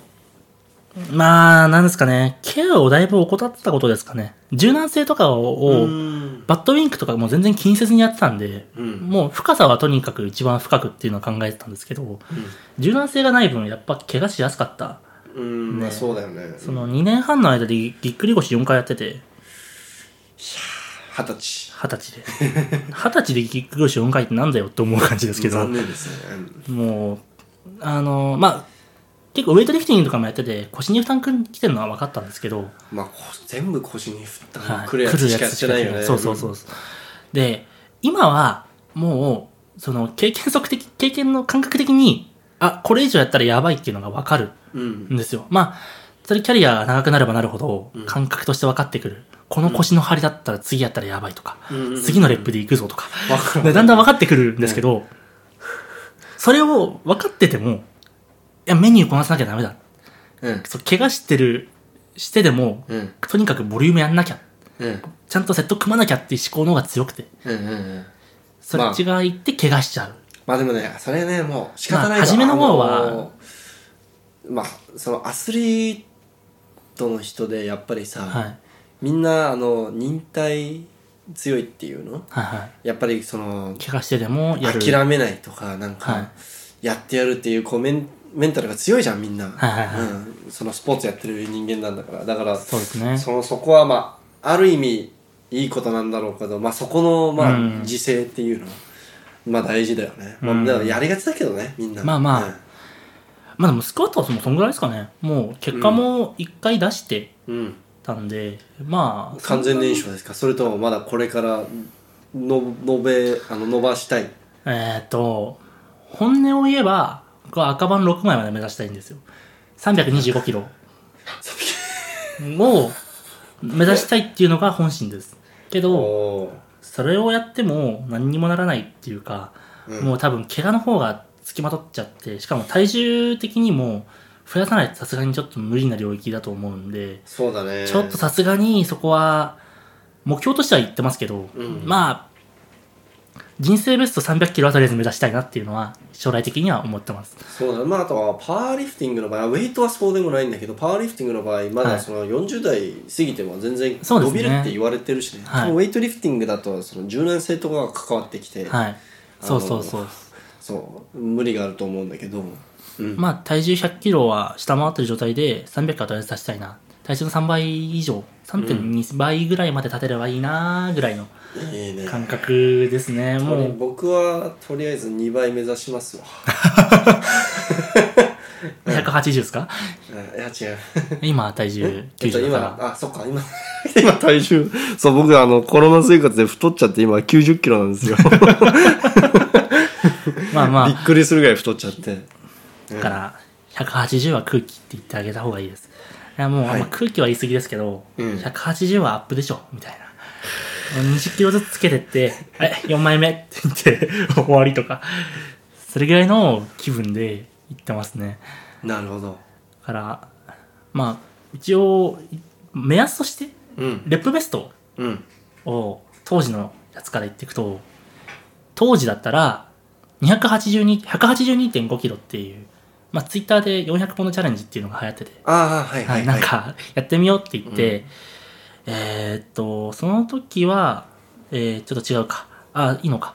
スクワット250キロ経った年の、うん。だから12月うん。かなにやったやつで、えー18発おおやりました。その後、40分経ってなかったんですけど、20発目標で。ー。あ、もうじギリギリ。。はいうん。い。で、あとは余力持って200キロ10、あ205キロ10発か。うん。 205キロ10発、うんで215キロ8発うん。 220キロ6発うん。で飛んで237.5キロ3発おおとかですかねー。いやー。すごいっすわ。 いや、でもな、やっぱりなんか、その、ウェイト、医者のウェイトを見てても思うんだけど、やっぱり回数こなす方がなんか得意なんだね。そうですねもう、うんあのそこは人それぞれですうん。でもあの僕の強みとしてはうん。 8レップよりも回数多いやつうん。を重たいやつで扱うっていうのが得意だから後半までその大きい力は出せないけど80%ぐらいの力あったら出し続けられるうん。と思ってるんで、うん。だからそれは人それぞれ違うじゃないクロスフィットもしかしたら向いてるんじゃないあれは回数多すぎますね。あの、低負荷高回数はきついんですよ。あの、中高負荷の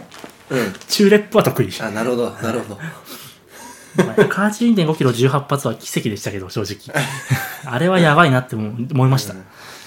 まあ、結構ツイッターとか見てると、全然それよりも強い人たくさんいるんで、それもそれで僕は感覚がバグったと思うんですけど、まあそういうふうなことやって、まあ、だからその回数で言えば、僕は8レップばっかやってたんですよ。うん。で、理由は、それが一番重さ扱えて回数ちゃんとできるから。なんで、そこもやっぱりやっていくと経験則的に、あ、俺この重量得意だな。あ、この回数が得意だな。この回数だったら頑張れるな。っていうのが分かってくるんで、そういう回数を伸ばしてあげる。だから強みを生かせ。うんとにかく強みを生かす。弱みを生かすのってすごい大変なんで、克服しないとねそうそう、克服って、ワンステップ置くじゃないですか。うんで、普通になってから強くするってすごい大変なんで、そうだねもともとちょっと強い部分から、うんめちゃくちゃ強くっていうのは、もう幅で言ったら狭いんで、うんそこを頑張ってあげた方が効率的なのかな。ただ、めちゃくちゃ大きい目標があるんだったら、克服しなきゃダメです。そうだね、はいうん僕の中だと250キロまでは克服克服しなくてもいけた領域だったんですよ。うんそれは人それぞれ全然違うんで、それに自分の弱さは自分の弱さは、まあいろいろとありますけどね。一番決定的なここが、はいこれのせいでなんかスクワットがな日かった本なんかスクワットがこれ以上伸びないんだとかはありますかそれはもう僕の場合は、もう完全にフォームだと思います、今は。フォームはい、へーもうあのハイバーワイドっていうフォーム自体が僕の中だと諸刃の剣感があってそうだね、うんうんちょっといるやってる人いないよね多そうそ分うそうハイレベルであれはまあ僕は特になんですけど、ん僕骨盤がずっと前傾しっぱなしなんですねもともうんと結構でスクワットやると、まあ、みんな、ね、寝ちゃうから立てろって言うじゃないですか骨盤立ててうん前傾にしろって、うんそれを鵜呑みにしてもともと前傾なのに下前傾してめちゃくちゃ腰反ってるんですあよ、ー腰にも悪いですね、はい、でっていう風なフォームでやってると頻度がやっぱ取れないんですねうん負荷が上がってくるとどうしても頻度が下がっちゃうんで、うんうん最終的に週2で結構きついうんぐらいになっちゃったんで、やっぱそこのフォーム改善して腰の負担がかかんないフォームにしてあげることが大事ですね。そしたらあとはボリュームは勝手に取れるんで、うんそしたら勝手に伸びるだろう。じゃあ、うんこれ以上スクワットの記録、パワーリフターとして伸ばすんだったらちゃんとしたロはい。ーバーでやれるようになりたい、あ、ローバーでやる気はないです。あじゃハイバーでハイバーでやります。ハイたバーでだ、スタンスが広すぎる部分が、あーそのじゃあ骨盤変えのるとしたらスタンスそうスタンスの部分ですね。うん、で、スタンス変わると動き自体もだいぶ変わってきちゃうんで、であとはそのなんなんなんていうのその腰の反り方はい、そをこ改善して、で腹圧の固め方うんっ、ていうのを改善すれば改善すればあとはその動きで慣れれば、うんもうちょっと記録が伸びるのかなってそこから先はもう本当に筋肉量が足らないと思うんで、うん筋量増やしてちなみにそんだけさハイボリュームでスクワットしてるから足が今みたいにクソでかくなってると思うんだけど、はいどの段階ではい俺の足でか気持ち悪いって思うようになったなんかでかくなあーすげえでかくななんかだって最初からそんなでかいわけないでしょででそのいやもともと太かったんですよ確かに、うんああうんその確かに筋トレしてなくてもうん周りから足は太くねみたいな感じになってて、うんうんうんで小学校のあだ名がプリケツで あケツがでかかったんですもともとあうんうんでまあここは本当に遺伝ですよねそこはすごい、ちいい血をもらったなありがたいなっうんていう感じなんですけどうんえー、足太いと思ったの多分200キロ経った後ぐらいからですかねああそんな太いと思っまあそれが普通だったんでうん太いなんて認識してなかったんですけどなんかボディービルのポーズみたいなあでも始めた当初に比べたら相当大きくなってるでしだからもともとは足のサイズ測っとけばよかったですよねょうん多分63ぐらいからじゃないですか多分始めた時が今そ60んなあったの最初からもともとめっちゃ太かったんでだから体重もあっマジてですごっあでもなんかふつなんか太ってたって言ってたもんねそうそうそう肉割れもありますし足にあちゃんちゃんと太ってたんですよあちゃんとデブでちゃんとデブ はいあの中高でズボン5回破ってるんでうんなんで、まあ結構、そういう風なのも含めちょっと、もともとっていうのが結構でかいですよね。へーでも足は、やっぱ、太く、もっともっとしたいんで、おおあの、いこや、これ以上はいいんじゃないですかまだユニクロの服入っちゃうんで、あユニクロの、あの、ウルトラストレッチとか私、もうそうい市う販のやつ入ったらダメみたい そうそうそうそう、あの、アメリカのやつから取り寄せなきゃみたい な、な肥満じゃん咲かずに行 くから。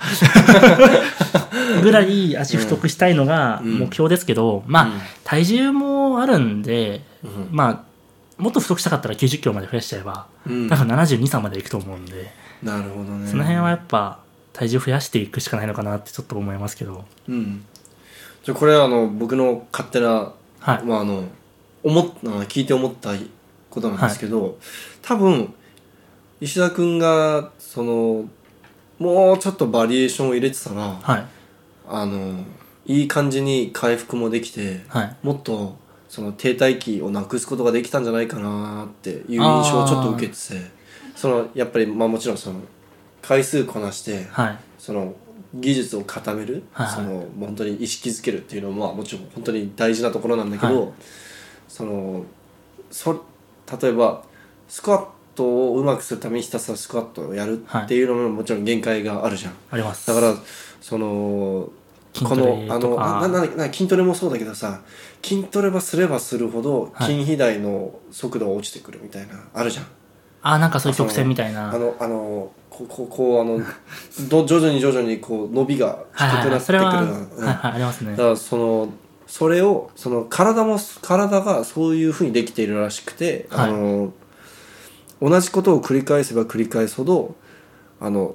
それに適応しちゃって変わんなくなっちゃう、その変化が訪れなくなってしまううん。だからそのこのボディービルダーがよく言うのがマッスルコンフュージョンとか言うんだけはいどはいあの、まあ、それと似たような概念でバリエーションをたまに入れてあげると体にこう新しい刺激が加わってはい。あのまたそのああその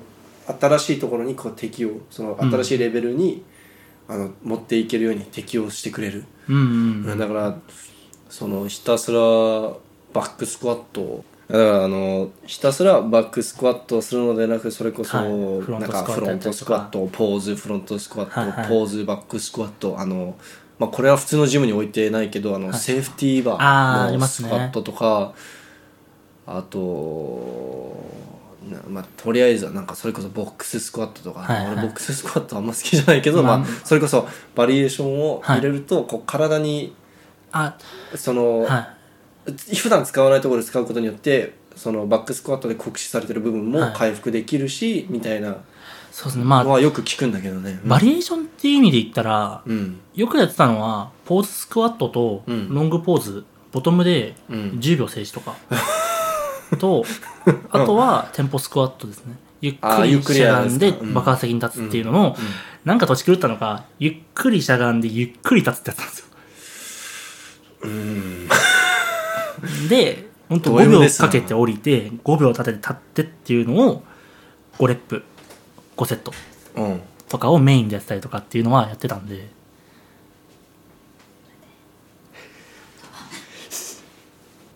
うんうんド M ですなまあまあルーチンそうそうそう、あの、単純に読み間違えただけなんですけど、まあでもけけでも結構あのやっぱり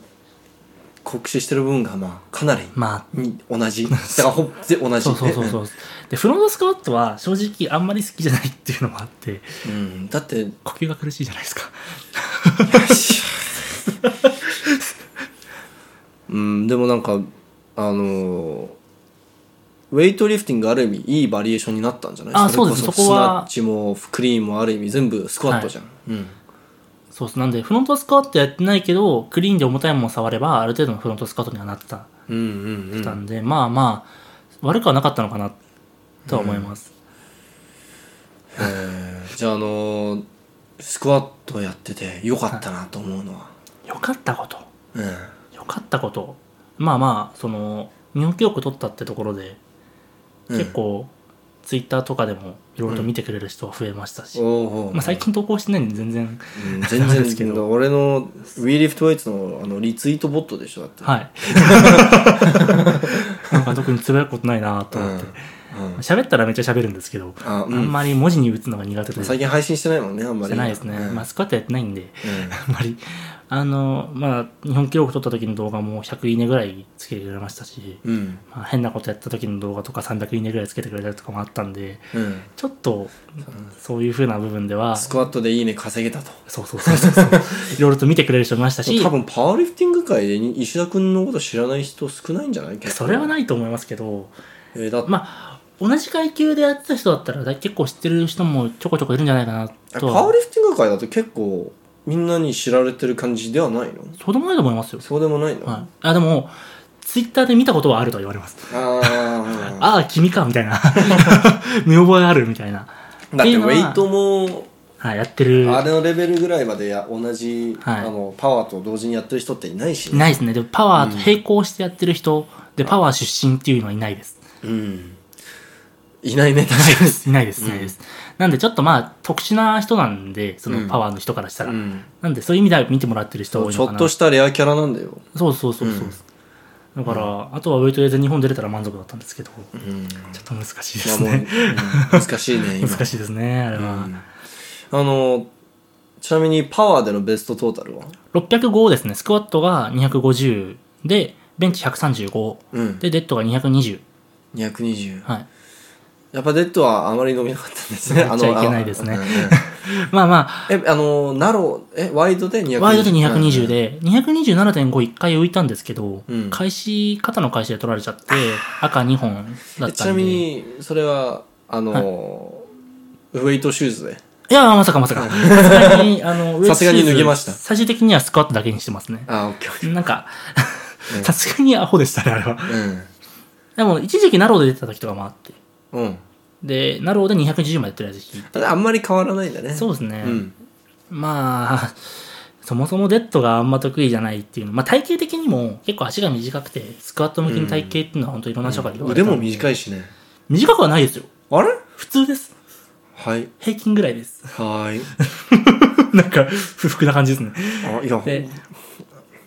あのまあ、スクワットに近いことで言えば、ベンチも結構その思考があって、ボリュームは絶対なきゃいけないじゃないですか。うんでも、あんまりベンチ好きじゃなかったんで、うんフォームで稼ごうって思って、うんブリッジめちゃくちゃ高くしよう。いや僕あの石田君のベンチのフォーム見たことあるんですけれども、はいまあ、ボディービルダーの人だったら納得のいかないフォームとだけ言っておきます、まあ絶対に納得いかないと思いますね。うんあの、効かせる気ないんで、うん、筋肉に効かせるんじゃなくて、もう骨格で全部受け止めて、いやも骨う格で襲うぐらいのう感じ。んもう本当にななななんだろうあの絶対胸筋でかくならないだろうなみたいなフォームで上げてますまあなんだ補助、補強的には、やっぱ、潰してやってましたけど、さすがう。にんうんうんまあ、ブリッジの練習は結構してました。うんうん いや本当に最初見た時もうショックで僕どっちかというとあのあ筋トレであフラットのの方ですもんね。でしかも僕あのかなりあの筋トレしてる人の中でもかなりあのグリップ狭い方なんですよあのはいは僕いはのいベンチプレス。で その石田君の最初のベンチプレス初めて見た時もうはあって思って、まあ、競技ベンチなんで、 うん競技なんで、そこにまあまあそういう、まあ、それやがパワーリフティングのそれがテクニックだからね。うんっぱルールとして OK なんだったら、そこはそのままやっていいかなって、うんそれで失敗取られたことないですし、うん潰れた以外で。うんうんうんいやもう全然パワーリフティングとしては OK だと思うけど、あのーうん、うんあのたやっぱりあの筋トレ出身っていうのがあるんで、言いたいことはわかりますうん筋トレ出身っていうあの心がある、うんまあそうですね、ベンチも、なんで、多分ベタネだったら110ぐらいじゃないですか、あの時。ああブリッジ組まなかったらだいぶやばかったと思いますね。で、ブリッジで20キロぐらい稼いでた。いやすげえな練習ベスト140で、まあそんな強くないんですけど、ベンチは。うん140キロを止めなしで押して、ブリッジなしで110くらいかな。ちょっとあんま覚えてないですけど、石田石田君はまあもともと上半身があまりねやってないっていうのもあるしやってないですねうんだってたこの前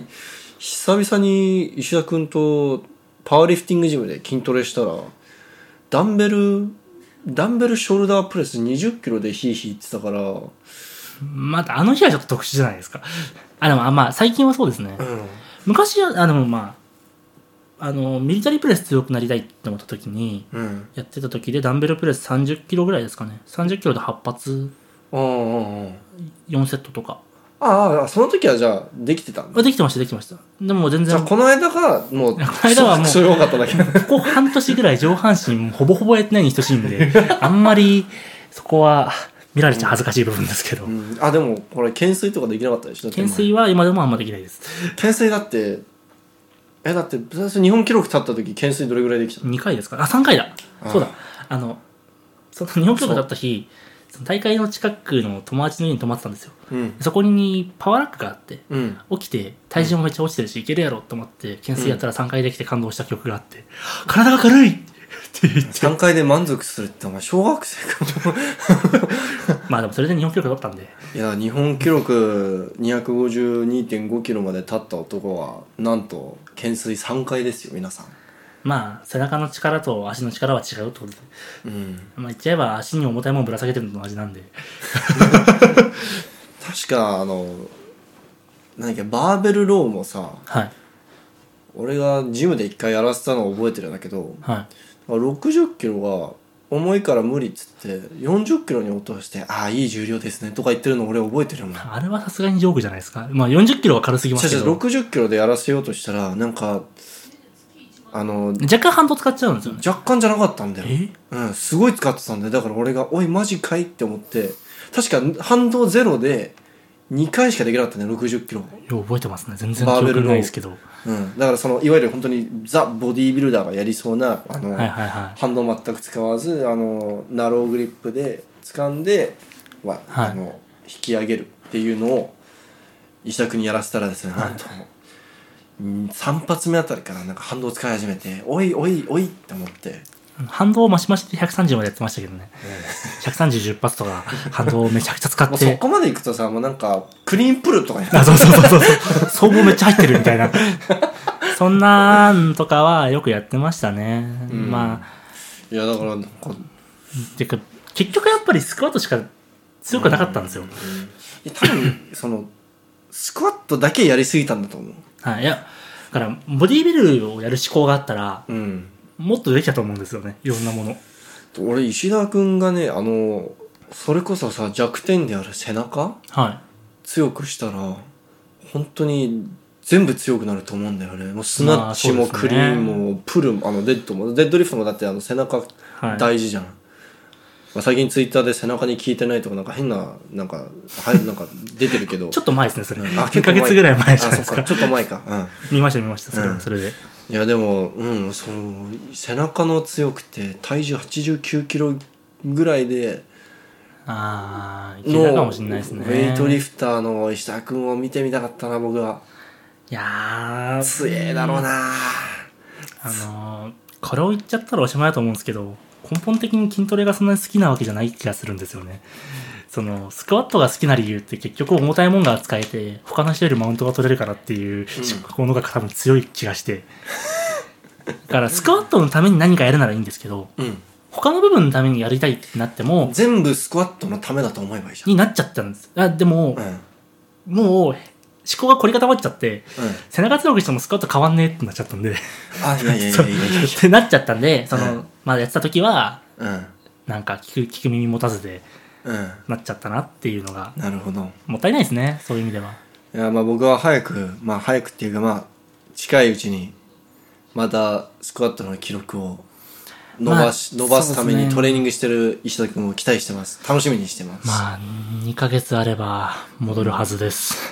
現時点でもう収録91分なん ですよ石田君がこんなに喋るの僕は人生で初めて見た気がしますね まだ喋れますよ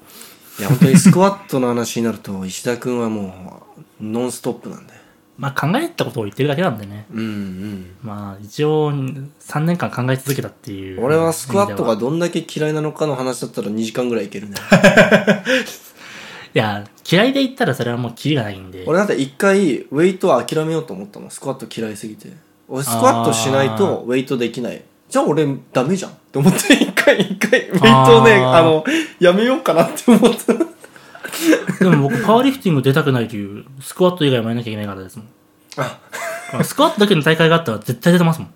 てか一回会って出たんあ出た出ましたしあ言ってたね言ってたね、は前回、うんそうそうそう。やっぱ、そういうのもあって、やっぱスクワットがやりたくて、うんあの競技やってたんだなって、うん今思うと、やってたんだなって思いますね。しかも今回ゴリゴリのパワーリフティングエピソードですねはい。うんウェイトリフティングエピソード、そんなないんですよ、スクワ ット。まあ、本当に、強みを生かしたいからっていう意味で。うで、まあ、それが、そのおかげで、結局クリーンとかで立ちは困ってないんですね、全うんく。困るわけないんですけでども。どっちかというとあれだよあの潜っちゃえば勝ちだよねはい。うん乗れば立てるんで、うんどうにかして乗せようっていう思考の方が強くなる。あの 石田君のクリの失敗の仕方って本当に面白くて あのあの引きもできててはいはい。あのまあ、バーベルの高さも 十分あああるんですあるんだけど、あの、も、潜る、潜る瞬間失敗するんだよね。なんか、そうそうそうそう。大体みんな、あの、立ちで失敗するよね。はいうん、立ちその前なんですよね。うん立ちか、あの、高く引けないかだよね はい。あの、両方ともできるんですよね、そこは。うん、も、潜る瞬間失敗するから、なんか吹き飛ぶんだ よね。なんか、ツイッターで300いいねぐらいもらったやつが吹き飛んでる動画うでんそうそうそ画う面から消えるっていあのあう。れだよね、ピンされてるでしょ、あの、一番上 に。その、クリーンのキャッチ、下そうで手すくそみたいなやつでしそょ。うそうそうそうそう。いや、あれは面白いね。 140キロなんですけど、動画に上がってるのは。うんあまずあれ2回140で吹っ飛ばされたことあって、うん1回目は後ろにダンベルが置いてあって、ダンベルに尻もついて、2回目は画面から消える っていう。いやまあ、あと、そうですね、ハイバーでやってたおかげで曲芸ができるようになったというか、手離してスカッとできるとか。あだから、あの、まあ、ツイッターに動画上げたやつだったら、スクワット担いで状態で水飲むとか。ああだから、あの、本当は、あれなんですよ。なんて人だったかなちょっと名前忘れちゃったんですけど、160キロ担いで、ルービックキューブやってる人なんですよ。あそう、それがやりたくて、あうんルービックキューブ買って覚えたんですよ。お でやろうとした日にルービックキューブ持ってくの忘れて、だからお水を そう水飲もうと思って、とりあえず水飲めば面白いだろうっていう。だから、なんかちょっと、変なことしたくて。うんせっかく強いし、他よりも、他の人よりもいろんなことできるんだから、面白いことやりたいな。じゃあまあ今度はあのソニー・ウェブスターみたいなやつあ、そやうっ、てよあ、そあー、それ、いいですね。うんソニー・ウェブスターみたいな軽くていいんだったら。 130キロぐらいでぜひあの、130キロだとフロントからバックにも押せない です。ジャークができない。ゾンビクリーンとかねあれあったよねあれあれは、僕70キロ、80キロぐらいで怖くてできないです。うんそれ以上。でゾンビジャークが一番怖いよねあのあどうやってやるんですかねは話してから空中でねあれあれはねあ失敗したらもうんう、どっか骨いきますよ。病院送る本当に。まあこれまあこれぐらいにしときますたかくさん喋りすぎましたね。うんまあい、や僕も結構初めていろんな話聞けたんで石田 ま君あそうのですね。過去の話とかはそんなしてないと思うんで。うんうんまあ全部俺と出会う前の話だからねほとんどそうですね。ん出会ってからだって2.5キロしか伸びてないんで。しかも出会ってからは割と結構ガチガチのウェイトリフティングのトレーニングしてたしね。うん。で、週2でスクワットやってるだけだったんで。うん。あ、ちなみにフロントスクワットは200キロしかできてません。はい。でも、200キロ立てたのはいつ頃だったのえーっと、日本記録取った3週間後。ああ。しかも別にあれだよね、伸ば、頑張って伸ばしたとかじゃなくてできただけだよね。はい。うんあの、日本記録取った1週間後にフロント、まあ、ウェイトの練習に切り替えて、うんうんやろうと思って、まあ、周りがフロントスカットやってたんで、うんやるかって言って一緒にやってたら190できてうん。うん。あこれ200キロできんじゃねと思って200キロやったら失敗して、うん。こんにゃくそと思って来週その次の週にやったらできちゃったっていうだけなんで、うううなんかちゃんとやれば220ぐらいまでだったらいけたかなって思うんですけどそうだね。ちゃんとセット組んでやればだからまあフロントとバックでちょっと軸の感覚が違うんで、うん担ぎ方とかは同じなんでそこはいけるんですけどやっぱ、やっぱあれ慣れなきゃダメですねそうだね。ご利用しできるの200キロまでだったっていううん。じゃあ、あの、カムバック PR を期待してます、僕は。そうですねうとまずフロントから ん。まずは。まずはフロントからフロントの方がすぐ戻せるんでうん。じゃあ、これぐらいにしときますかね。今日は、あの、長すぎました 喋りすぎましたいやいや、すません全然、全然いいと思いますよ、僕は。こんなん聞く人いるんですかね、いやー、パワーリフターだったら結構いるんじゃないうんかなうぁ、ん。スクワット大好きだしね、日本人。そんなん聞いてくれる人いればいいんですけどいるよ、いるよ。じゃあ、今日はこのぐらいにして、いありがとうございました。ありがとうございましたはい。皆さんも最後までご清聴いただき、ありがとうございありがとうございました